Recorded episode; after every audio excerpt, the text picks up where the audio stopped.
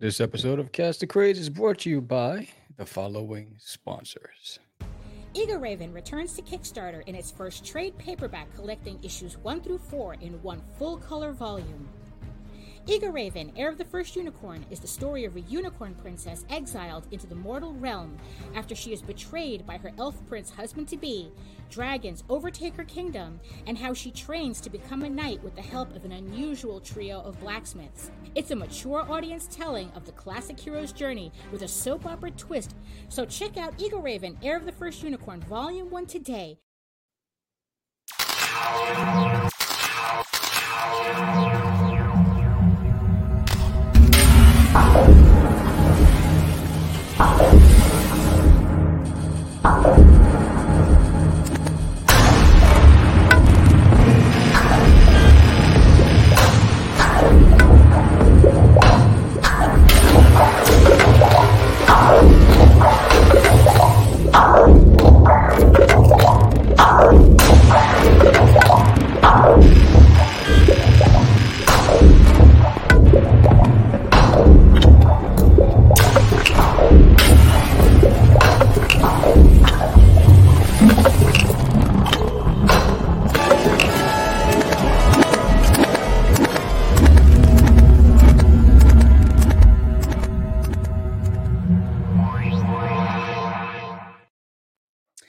Story Comic is a podcast that focuses on the people behind the words. The host, Bonnie Smith, interviews comic creators of all types and their words and tells stories about comics, comics based stories, and all other forms of prose storytelling.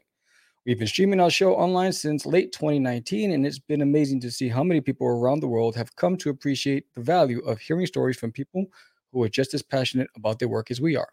So if you're a comic creator yourself, or know someone who is, or if you just want to hear about how your favorite book or comic is made, come check us out. Storycomic.com. Welcome to Catch the Craze podcast. I'm your host with the most, Sam the Crazy Man Vera. George is not going to be on this one. He'll be on the next one. He's running a little behind. But without further ado, let's get it.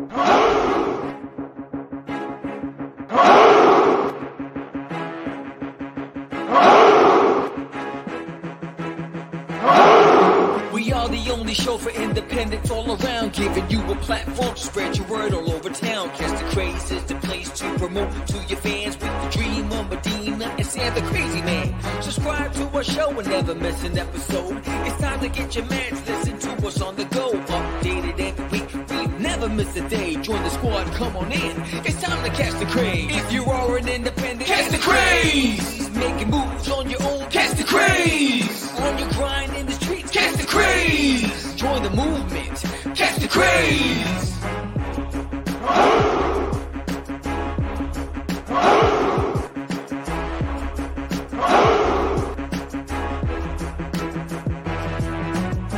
Yeah, George, we did it again. Come on now. Know you want to do it.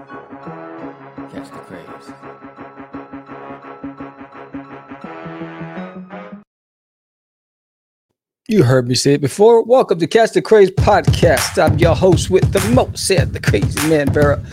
And I am flying this ship solo. What's up with that? anyway, so we have a very special guest tonight on. We're going to be talking about Frankenstein the Unconquered. If you haven't seen the logo in the beginning, we have our guest in the waiting room.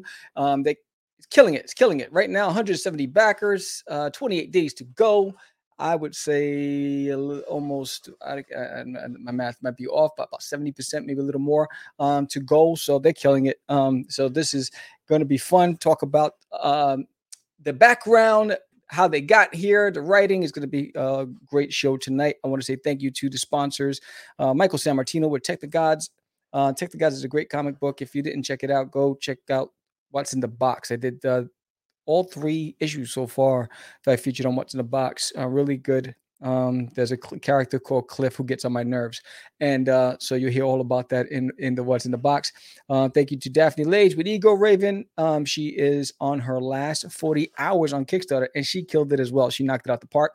So she's just riding that way Raven to the sunset. So uh, go check out Ego Raven. The link is in the summary. And Barney Smith, you know, um, he is a fellow podcaster and uh, a great host. I've been on his show. Uh, very poised. Um, he has that radio voice that uh, I don't have. You know, my voice is just not radio. It's the neighbor, it's the guy next door voice. So, but uh, he has that that that voice. I mean, like Howard Stern. You know, Howard Stern has that voice. You know, you want to listen to Howard Stern on the radio. Um, you might not agree with some of his opinions, but you want to listen to him. Uh, so, uh, yeah, I'm excited about that. And finally, you know that I launched this nailing in my toilet yesterday on Kickstarter. If you haven't checked it out, the link is in the summary. You're going to be looking for that thumbnail. Check it out. The Nail in My Toilet, book number three. I Chihuahua. Duty finally gets into a house and meets a, a Chihuahua named Herman who thinks he's a talking jalapeno. Well, what more can you ask for, right? So the rivalry begins there. Then there's Duty's Monsters on Planet Cthulhu. You want to check that out. That's a stretch goal. You want to unlock that um, and that you can add on to your basket. We just launched um, at eight o'clock today. Will be the first 24 hours. So thank you everybody who joined us last night on the live stream. It was so much fun, and you can see all the duty paraphernalia behind me. You know, that's my boy. You know, he's my ride or die. Uh, duty wants to say hello. I'm sorry. So what's up? You know, there's duty. So um, yeah, so uh, that's what we got today. George will be on on the next episode. Uh, today is Wednesday. Tomorrow morning, join us uh, for the morning brew with the Crazy Crew, 9 a.m. Eastern Standard Time. If you're in Texas, that's 8 a.m. Get your cup of coffee. Join us in a live chat. It's always fun to hear from you um, during those live chats, and we talk about everything under the sun. So uh, that show is really just for the audience, and uh, we take your topics and we run with it. So join us tomorrow morning, 9 a.m. Eastern Standard Time. And if you're going to be in the Texas area in October, Meet me in Artist Alley. I'll be at the Dallas Fan Festival from the 14th through the 16th, and then at Cowtown Comic Con on the 22nd and the 23rd. You see me and Duty just riding their our vehicle. We're off into the sunset. So uh, head over, meet us there if you're not if you're going to be there. Um, and uh, I do do commissions, so just DM, DM me uh, if you're going to be there with specific things. I take PayPal. I do all that other stuff. So um, without further ado, I'm going to hit since I don't have George here and I'm not going to be carrying this conversation by myself this whole time, I'd rather talk to my guests. I'm gonna play this promo and we're gonna bring our guests in and uh, we're gonna get this party started. But um, you want to know about this nail in my toilet? Here it is. Welcome to the third installment of my all ages, family friendly comedy sci fi series. For months, I've been working tirelessly putting together not one, not two, but three amazing stories all centered around this one amazing character, Duty, from There's an in My Toilet. And I wanted to say thank you to all of the fans who supported us at the conventions and also on the Kickstarter helping to make it so successful. Now we're back with book three, and as always, we have amazing covers and an amazing story where Duty finally gets into a house and there are humans involved and a chihuahua named Herman. And just in time for Halloween, I bring you Duty's Monsters on Planet Cthulhu. You're not going to want to miss this one. It's one wild ride. But I also have something for the little ones. This is an activity book, a story book filled with adventures, and at the end, your child can write their own story and create their own characters. So thank you for sticking around for the first two issues, and I hope you enjoyed this next series of books that I bring you. Your support, your investment means the world to me, and I can't do it without you. Have a great day. Enjoy reading. What's up, buddy? Welcome to Hey, hey. how's it going? It's going good. How you doing? Doing well. I'm uh, a little. I don't know how I'm going to follow duty there. That's, that's so cool to have like an activity book. Like I hadn't even thought of that. We have an all ages book as well. I hadn't even thought about an activity book. Man, I'm just green with jealous rage right now. I haven't even started. yeah, Duty, Duty, Duty has it all. He has even has his own uh, custom sketchbook. Oh Um, man, that's cool. yeah, yeah. that's So, cool. uh, but we're not here to talk about Duty. We're here to talk about Frankenstein. Hell yeah. And even though Duty does dress up as Frankenstein, we have something in common. Um, but before we do that, let everybody know who I'm talking to and uh, where you where we're t- where you coming from. Uh, yeah, I'm. Uh, my name's Dalton Shannon. Uh, I'm actually out of Green Bay, Wisconsin. Uh, just moved here like uh, March, something like that. Yeah, from Arkansas. Wow. Uh, so it's it's been a transition, but uh, comic writer, horror writer, uh, all sorts of that fun stuff. So anything comics, I've got my toe in there somewhere, uh, Oh, and happy to be on the show. That's it. Well, we're happy to have you. Uh, so let's go back before we come forward, right? So, Sure. um, you know, let's talk about yeah, yeah. The, what were your influences as a kid? Um, what were you into as far as cartoons, gaming, activities? Oh man, as a kid, I think I absorbed just about anything in front of me. Uh, I as a young kid, I was very much into uh, Batman, Spider Man, X Men. All those cartoons were in their prime when I was growing up. Nice. Uh, so I was obsessed with those guys. Uh, had all the action figures, watched all the shows. Uh, had had a Sega Genesis, I think, from my, my dad my dad's Genesis. Um, but uh, then I discovered comics when I was eight and found out that Batman and Spider Man were also in these cool little things, and I I never looked back. So it was all superheroes, video games. Uh, uh, I don't know. It, it, Captain Underpants, most things that that uh, that parents call uh, delinquent media is probably what I was I was into. All the the the lower A art. That's outstanding. I still think that X Men the animated cartoon had the best theme um soundtrack. That oh man, it's it's hard to beat. It's I have a I have a soft spot for uh uh, for the Spider-Man opening theme. Oh yes. Uh, but I, it's it's tough to beat X-Men, man. Oh, on Sundays, um, on Sundays when they had it on the East Coast, um, when I go to work, Sunday mm-hmm. mornings, I go. We we had a, an employee lounge, and there was mm-hmm. always TV in there, and I'd get there about an hour early, and just to watch Spider-Man, Amazing Friends, and the X-Men, and yeah. uh, right before I started my day, there was no other awesome. way to start the day than. But, um, so, uh, you know, so who introduced you to comics? Uh, that was my own damn fault. Um, I, I, I like to say that I was probably the last human being on Earth to pull a comic book off a spinner rack because it was the year 2000. Wow. Um, eight years old, mom was grocery shopping, and then I saw uh, a Spider-Man cover drawn by John Romita Jr. Just super striking, and uh, I was in love with Spider-Man, and I was like, well, I gotta see what this is about and uh, then I was like, oh, comics. And literally nobody else in my family was ever into comics.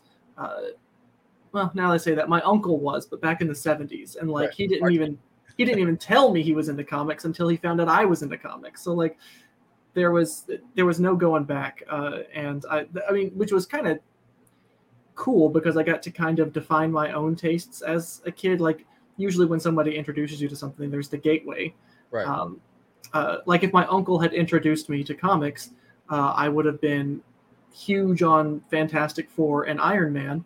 Right. Uh, but as a kid, I was super into Spider Man. Now as a, now that I've grown up, I'm much more into Fantastic Four. But like, uh, so yeah, I, I, got to kind of figure out what I liked along the way, and it was, uh, God, comics are cool. Oh, comics are fantastic. Yeah, comics you know, cool. my mom introduced me to Archie comics when I was a kid. That's oh, I love Archie. That yeah. was my entry into the, and it was uh, actually, it, I walked into a candy store and I saw a spinner rack, yeah. and it was. Sergeant Rock, Sergeant Rock and GI yeah. Joe was okay, uh, yeah. So I, that was that was my first. Then I got Spider Man, and then mm-hmm. it, it, was a domino effect from that point on. Um, awesome. You go through phases, right? You know, yeah. I was I was like an X Men buff. Then when X Force came out, I was like, oh, I gotta get that. You know, it's like, um, uh, so as you're evolving and you're growing um initially what was your goal for yourself before you decided hey i want to try my hand at this at before i tried my hand at comics specifically or? Yeah like you know in school like was there any like uh, like your parents like they, they gear you towards you need to be a lawyer you need to be a doctor you need to just oh. you know so was there a path that you were that you had for yourself before you uh, decided to say i want to do this there's never been a plan b. Uh ever since I, ever since that eight-year-old kid found not only Spider-Man, but he also read the Captain Underpants books. Uh, the main characters of that book are two eight-year-old boys who make their own comics. And as soon as I saw that, I was like, I can do that. I love this stuff. I can do that. And so I started drawing and stapling my own little comics together.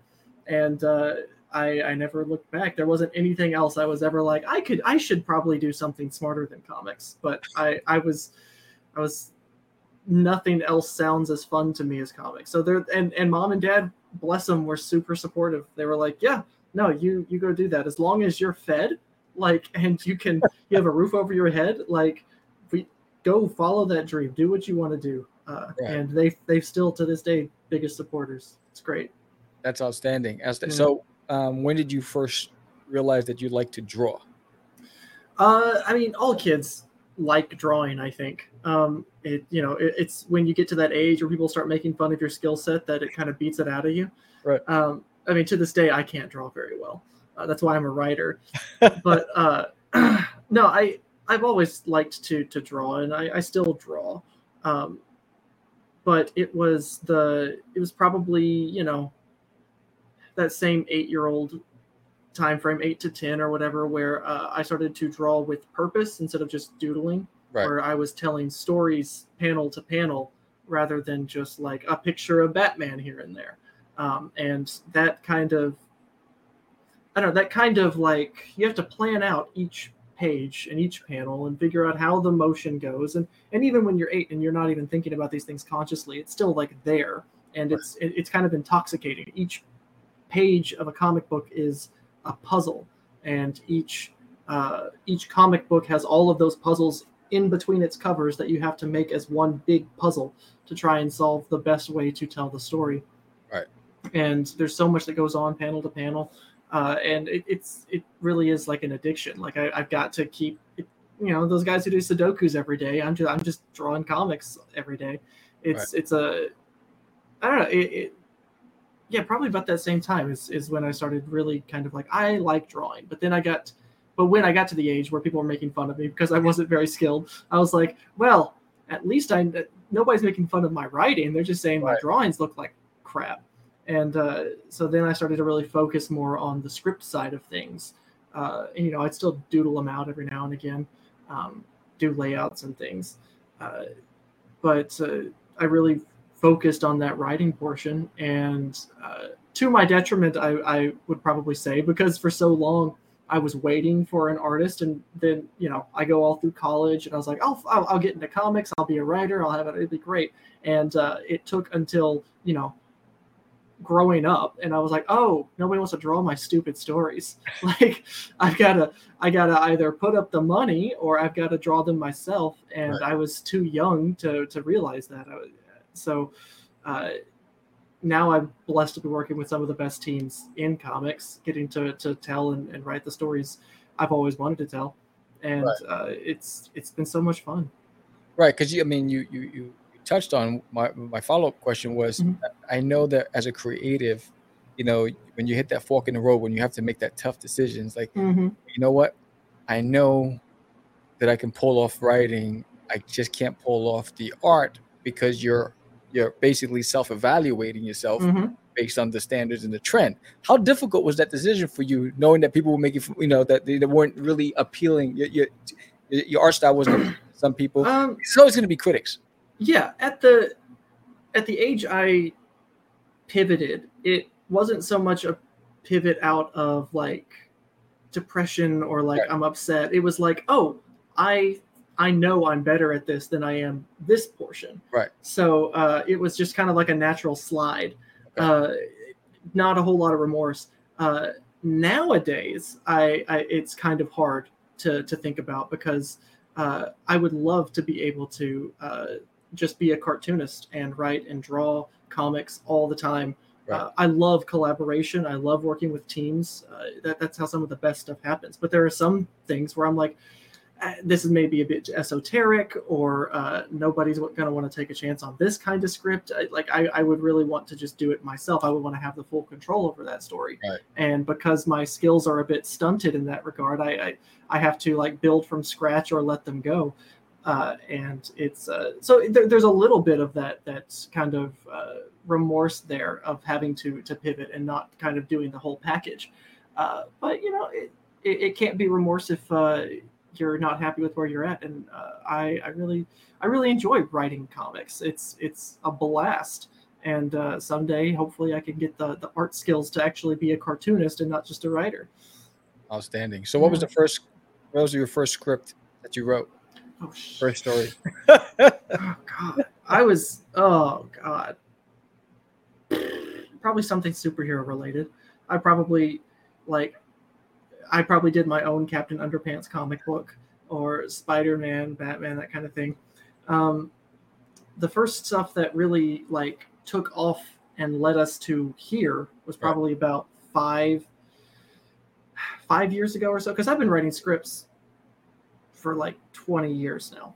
Uh, but but nothing ever became comic books. But Right. within uh, about five years ago, uh, I teamed up with my my co-writer, co-creator uh, Wells Thompson, uh, and we started doing the uh, we started doing little eight-page scripts to kind of like writing exercises, and then we started doing our own zines. So uh, we would write them, and then I would draw them. We'd print them out and uh, staple them together, take them to conventions. And so we did horror books, all ages. We did sci-fi, action stuff. That's actually where you know where Frank first showed up was in these ash cans, uh, and uh, so so that was probably my first like work that I would just present to the world as a book, uh, and eventually that got the notice of uh, our editor Andrea, uh, who was with Caliber at the time, and uh, was able to actually get us a uh, an anthology through Caliber, Descent into Dread, where a lot of those ash cans got a cool uh, facelift, Frank included, uh, where people who could actually draw drew them. uh, and uh, I know it, it allowed us to really connect with a lot of really talented people, a lot of talented artists, and led to, to Mechaton and, and now the Frankenstein ongoing. Um, but yeah, it really started with the with the ash cans, more or less. It- uh, you know, outside of like all of the, the comics you make as a kid. Right. Yeah. Right. That's fantastic. So, what kind of research um, did you have to do to understand how to write for comics? Did you do any? Um, I mean, I I I love craft. I love the study. uh, The pe- people who are like experts in their field, just talking about craft. Uh, so as, as a kid, I was just kind of going blind, brute force it. Um, I mean, there isn't like a way to write comics. Like it, it's all so nebulous, and, and and honestly, it changes artist to artist sometimes. Uh, but I, you know, I, I found a template that I liked and that I'm actually still using today. Um, but a, a lot of the learning came from uh, reading, uh, looking at not only comic books but like film scripts. Um, talking to college was a big help as well because uh, I, I went to I minored in film, so I talked to a lot of film students, and we had to write film scripts for it, and, and, you know the pacing. Uh, within a film script uh, isn't one to one for comics, but it's it's good practice. Uh, and reading like Scott McCloud books, I devoured all of his works. Um, anything and anything by um, Mark Evanier about Jack Kirby, like that stuff was really helpful too. That's when I discovered the Marvel method, and I was like, "What is that?" Uh, so it's it's all just it's a lot of reading, figuring out how comics layout, or maybe even deconstructing a comic you own. Like you take a, a worn old copy of Spider-Man that you've got, and then you write a script about that comic book panel by panel, trying to figure out how it how it uh, is built, uh, at least on a, a cellular level like that. Uh, so it's a lot of reading and uh, just a lot of practicing. Really, it's it. Comics are are weird because there's not like a, a book on how to write comic books because writing comic books is like writing anything else you just have to you know th- there might be a bit more uh, direction going on here and there like uh, and especially if you have uh, an artist that you trust and you guys are like simpatico like you don't even need a full script sometimes it, it really is just a there's not like an industry standard and i think that's what's great about writing for comics is that it's really the best way you can find to present the information it's like anything else it's telling a story Right. So, talk about that first meetup with um, your partner. Um, wh- how did you meet? Wells. Yeah. uh, Wells, uh, we met in college uh, through my uh, my wife actually. Uh, they they were friends in college, uh, and she introduced us, and we were like, okay, yeah, you're cool, whatever. But he was he's an English major, and I was a writing major, and so we ended up in a lot of classes together, especially creative writing classes, and.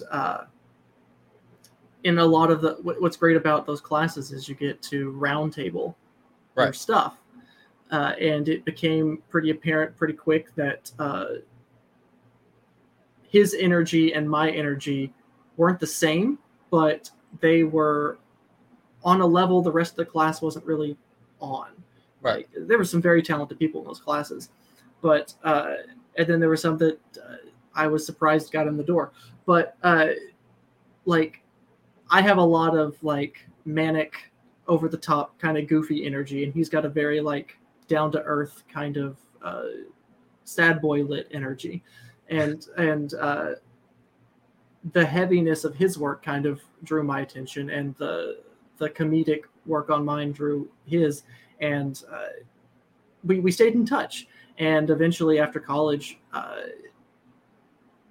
he was kind of trying to get his novel published. Like it, it wasn't really working out. I was still trying to do comics, wasn't really working out. So I was like, hey, look, take a look at some of these scripts that I've been writing. Like, what, what, what do you think? I, I'm stuck on a place. I can't figure out how to make the script work. And he took a look at it. He took a crack at it and fixed it. And I was like, oh, this is great. You want to do comics? And he was like, what do I have to lose? And I was like, everything. There you go. and uh, I, I, tricked him into to working on working with me on comic books, and uh, it has been quite a ride. Uh, he would uh, probably agree, but with some some reservations. But it's been fun. Right. So why Frankenstein? What brought you to Frankenstein's doorstep? Yeah, Frank is uh, a favorite of mine. Uh, I grew up watching the Universal horror monster movies. Karloff's Frankenstein, uh, Bela Lugosi's Dracula, Lon Chaney's Wolfman. Um, I love that old Universal horror stuff. Uh, as a kid, I really kind of gravitated towards Wolfman and Creature from the Black Lagoon. They're just like aesthetically really cool. Mm-hmm. Uh, but as I got older, I uh, and I started watching the films more like a, uh, I guess a critic or maybe more of a film fan. I started to really appreciate uh, Frankenstein, especially Karloff's interpretation of the character. Uh, Frankenstein and Bride of Frankenstein are art on a way that the rest of that catalog really isn't, right. maybe outside of the first Dracula. Uh, and to watch Karloff portray the creature in like this really sympathetic way, this almost like a a child, it was was fascinating. So that I it was kind of a spark where I was really interested in the monster and then you go read the original novel and it's nothing like the film. It, the, the monster is is much more uh, much more gruff much more toxic uh, much more violent uh, and the goth way more gothic in a way than even that film was somehow. Uh, and that kind of splinters into different interpretations like the hammer films and then you get like all the uh, the kid stuff with frankenstein like I like to say that Frankenstein's kind of like the Batman of those of that slate of monsters because you can make Alvin and the Chipmunks meet Frankenstein, or you can make Frankenstein the Unconquered, and it all still feels like Frankenstein. It doesn't feel like in it like with Batman you can do Batman 66 or you can do The Dark Knight, and it still feels like Batman. It doesn't feel like you're doing something wrong. It still feels like the character, and the, right. that malleability really uh, appeals to me as a writer because I mean, heck, Conan meets Frankenstein is like that light bulb of an idea and you're like well yeah that's why not? I, I couldn't do dracula as a barbarian. That would feel weird. But frankenstein that works and it's badass and it's cool and it, i don't know that the undead angle too like dude frankenstein's just so cool. Right. I mean i mean so you guys landed on it. Were there any um discussion on the approach when you when you said hey this is the project we want to go with what was that like? That first initial conversation? Because you're a fan of Frankenstein, was he as well? Uh, he not as much. Uh, he he has come to he's come around. Uh, he's uh, yeah, I mean, because everyone like knows the Universal monsters on like at least uh, a surface level. Right. They they get it. Uh, but I don't know if he had ever like really dug into the material. And so when I mentioned I wanted to, uh, the original idea was like cosmic Frankenstein, like Frankenstein zooming around space with a like a sword and a ray gun fighting cosmic bullshit or something. Right. Uh, but then the, the, the sword stuck around, and I was like, oh, Conan, like he looks like Conan sometimes. That's cool. I want to do that. Uh, and so the when I brought the idea to Wells, I mean, the first thing was, oh yeah, we're doing that. Like that's that's too metal to not do. Because uh, I the first thing was those eight page ash cans, and I wrote it like uh, like one of those old Roy Thomas Conan the Barbarian comics from the seventies, mixed with like uh, kind of like a cosmic Grant Morrison vibe. Mhm. Uh, and it just that that tone just kind of clicked and solidified. Uh, and Wells was able to like grasp onto that and really uh, dig into it because outside of Wells is really good at this, where I'm really cool at making great images and uh, cool like high concept stuff. He's really good at like digging into the meat of that and finding out what the actual story there is. Right. So he was able to see uh, Frankenstein as this rage fueled barbarian figure and being like, oh, yeah, maybe there's some stuff in the original novel that didn't get explored to its fullest extent. Maybe, maybe Frank is, maybe Frank isn't always the victim he thinks he is. Uh, and we were able to kind of go deeper than just big guy with sword killing monsters. Uh, and we've been able to play off of that really well. And uh, I don't know, the initial pitch was uh, it was an it's an easy sell. You just got to say Frank meets Conan the Barbarian, and it, it people people are like, here's the money, go for it. Right. So walk us through the premise of. I mean, you're very successful. This is your fifth camp. You've had five campaigns Mhm. successfully um, launched on Kickstarter. Um, and It's our most successful so far, no doubt. yes, huh, yes, I know. And uh, I mean, I think the last this is issue number two. Correct. Yeah. Yeah. so issue number doing- one. I mean, you you had you killed it. Oh yeah, issue one was our best campaign until this one. Yeah. Yes, No, Frank- as, as we've been talking, I watched you go from 168 to 172 backers. yes. oh, we're almost at that 4K mark, man. Yes, Remakes get funded in 72 hours. That would be a first. That would be awesome. Yeah. And So walk us, a cool bookmark. there there you go. So walk us through the premise of of, of Frankenstein the Unconquered. Yeah. So, uh, 500 years after the end of uh, Shelley's original novel, uh, you know, at the end of the novel, Frank goes into the ice expecting to die, uh, but he he pulls a Captain America and uh, thaws from the ice 500 years in the future, where uh, the Earth is a bombed out wasteland full of mutants and monsters, and uh, it's really a chance for him to kind of like start over. Like everyone's just as disfigured and, and awful as he is so maybe he can finally find peace. But he very quickly learns that that is not the case uh, whether that's his fault or not is something that we we explore Right. uh, but uh, so frank starts to cut uh, a swath of destruction across across the world like he kills monsters he cracks continents he pisses off all the wrong people and eventually they shoot him up into space and exile him. But uh, dude doesn't take it lying down and kills the stars to come back to Earth and seek revenge. So this entire first arc is his revenge quest on those who exiled him to to space, uh, Right. and it's bloody, it's metal, and uh, it- it's Frank with a sword. What more do you want? Outstanding. I'm going to play your trailer. Uh, Oh yeah, our, I'm our great this. trailer. Yeah.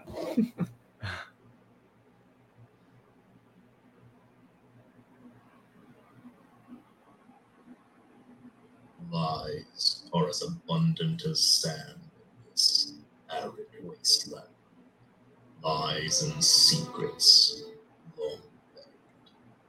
The eternal dunes coerce and manipulate all who step into this land. They offer a warm bed, a long to drink, a lover's embrace. But the sky burns, the air dances before the eyes, and when the sweat can no longer drip, hideous truth begins to whisper. That truth is seen in the harsh light of the desert lands, there can be no more hiding from it. Exposed, there are only two options to internalize that truth and leave the sand stronger than before, or to under the weight of it and let the sands consume. Desert is nothing but the eternal lies of its savage sands. There are those who carry truth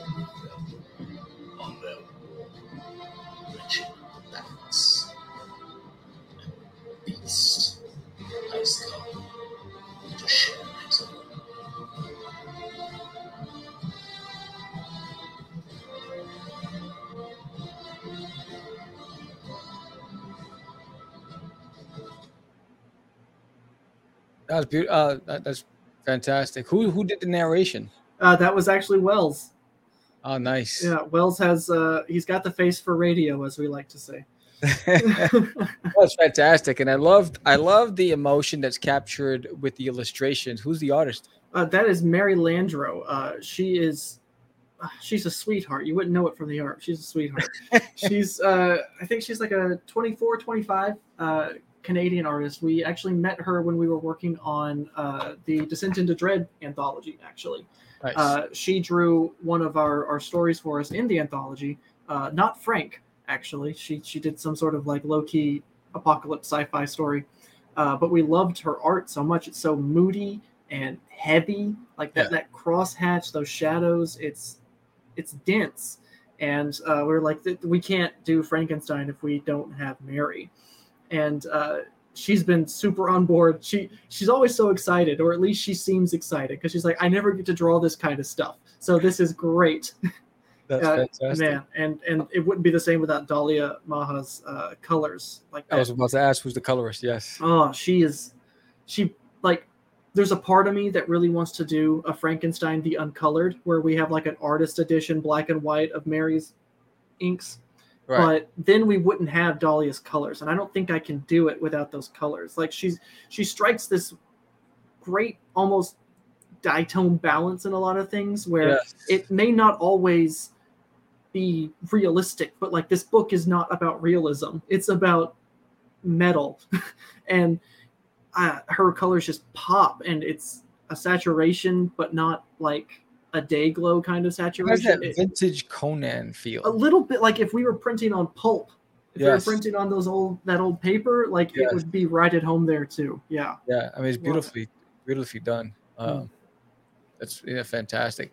Um, yeah, the page layout, I mean the drama, the emotion, the lighting. Um, and uh, Nathan Kemp makes our, our words look really great on the page too. He's a fantastic letterer that we've worked with many times, and he he brings uh, those narrative captions to life really well.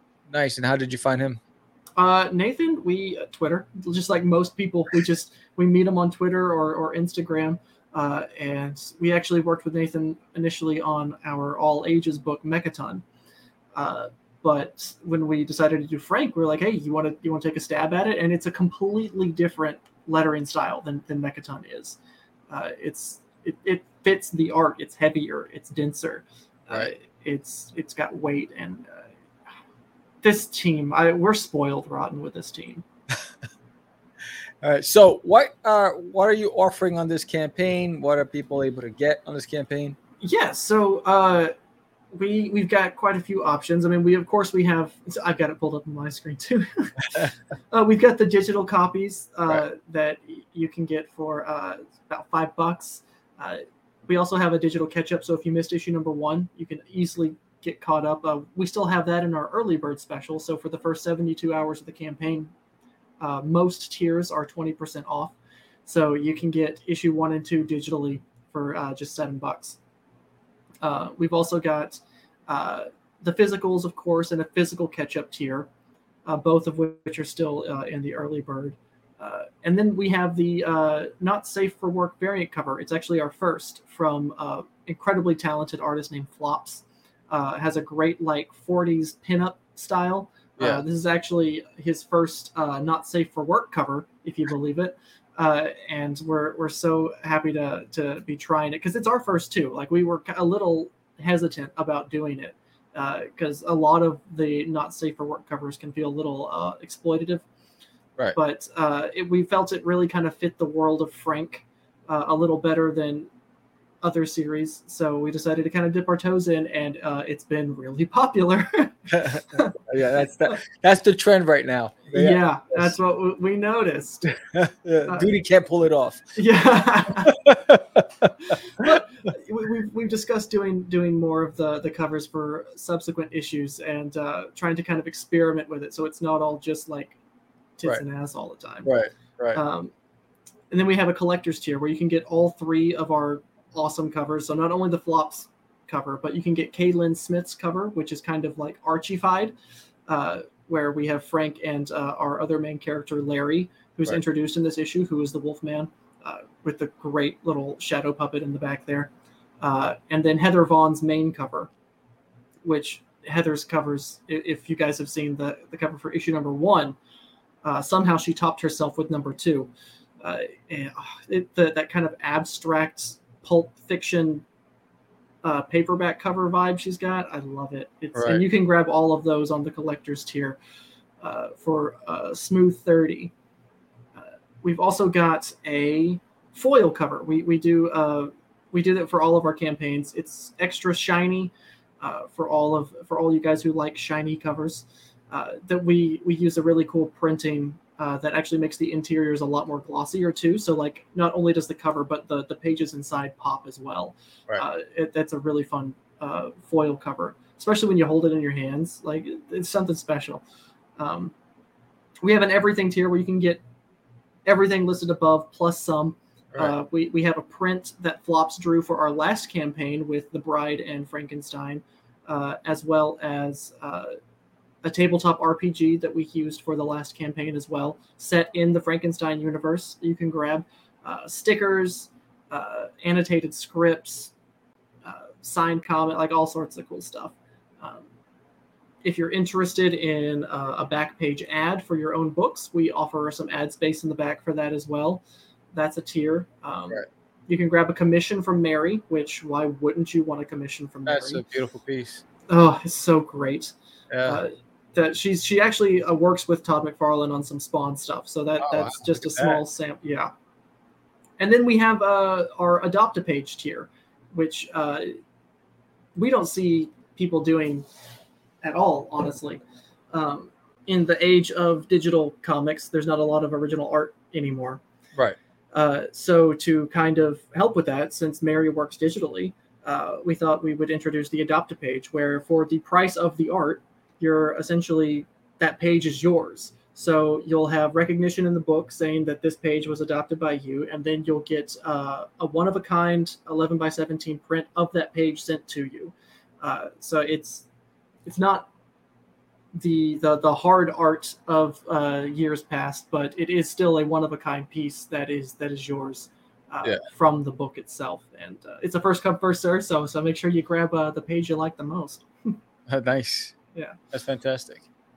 So yeah, we we've been ex- we've been trying to experiment with the uh, the reward tiers and the add-ons, trying to make it uh, as affordable as possible.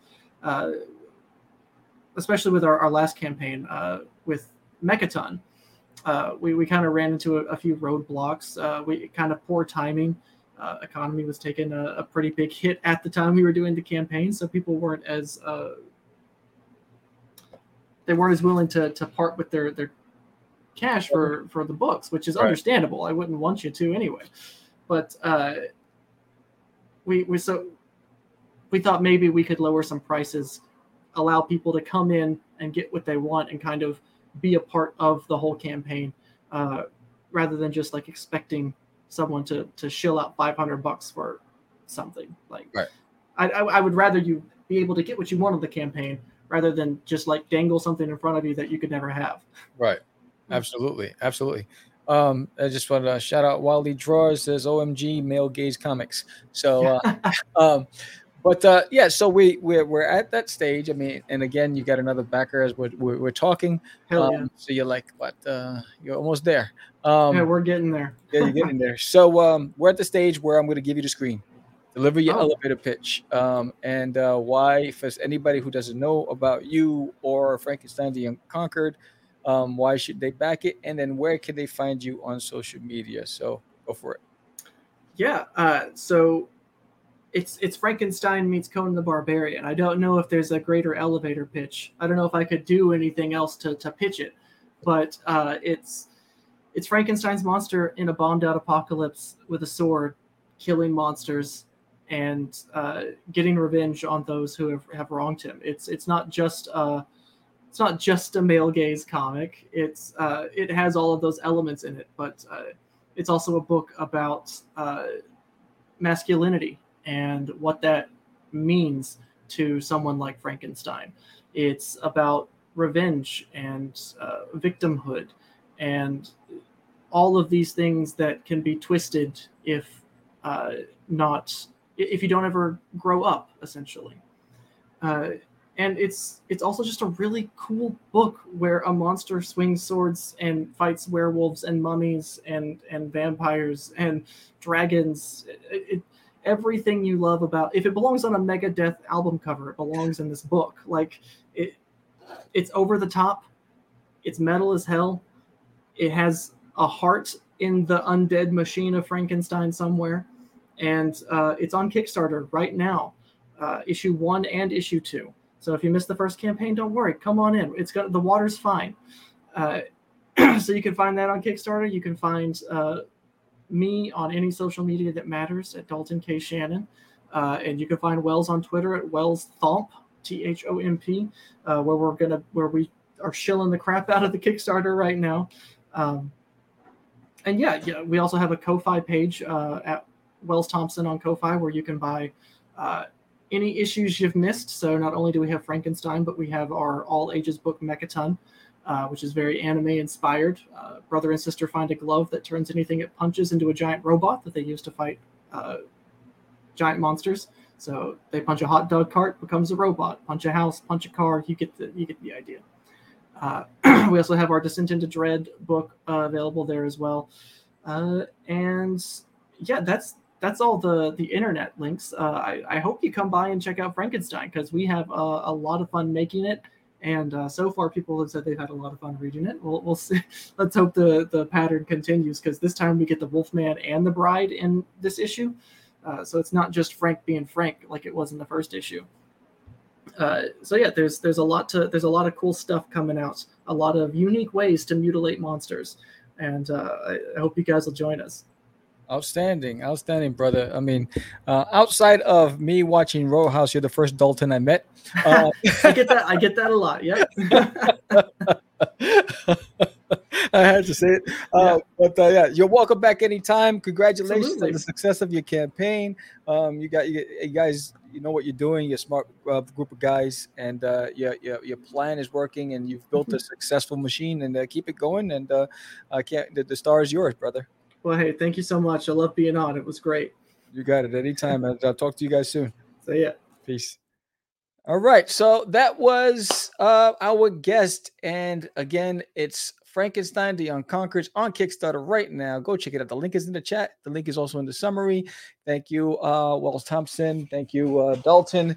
Thank you, everybody, uh, for watching tonight. Thank you, Wildy. Thank you for anyone who's whoever's giving us thumbs up on Facebook. Thank you so much. Uh, we appreciate every single one of you. I'll be back in 15 minutes with another guest. Where we have Dismay Comics coming up, and George will be on that one. And uh, don't forget, there's an Alien in My Toilet is also on Kickstarter right now. And uh, I'm going to leave you with another promo for duty. And uh, with that said, I'm Sam the Crazy Member. I appreciate every single one of you. Uh, you guys have a great day. Welcome to There's an Alien in My Toilet, book number three on Kickstarter. I am so excited about this right here, this custom sketchbook. I worked really hard to bring something that's unique for each creator in your child. And this is part of a starter kit. And if you pick up this starter kit, only 20 available, every first page of the starter kit will have a custom sketch by me plus a personalized letter for your child by duty, encouraging them to continue to draw and create new worlds.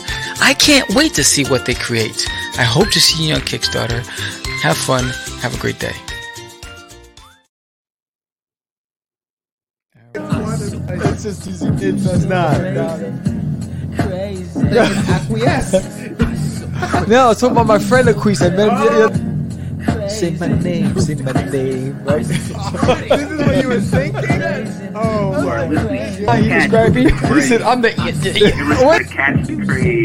You're listening to Catch the Craze. You're listening to Catch the Craze. You're listening to Catch the Craze. to Catch the Craze.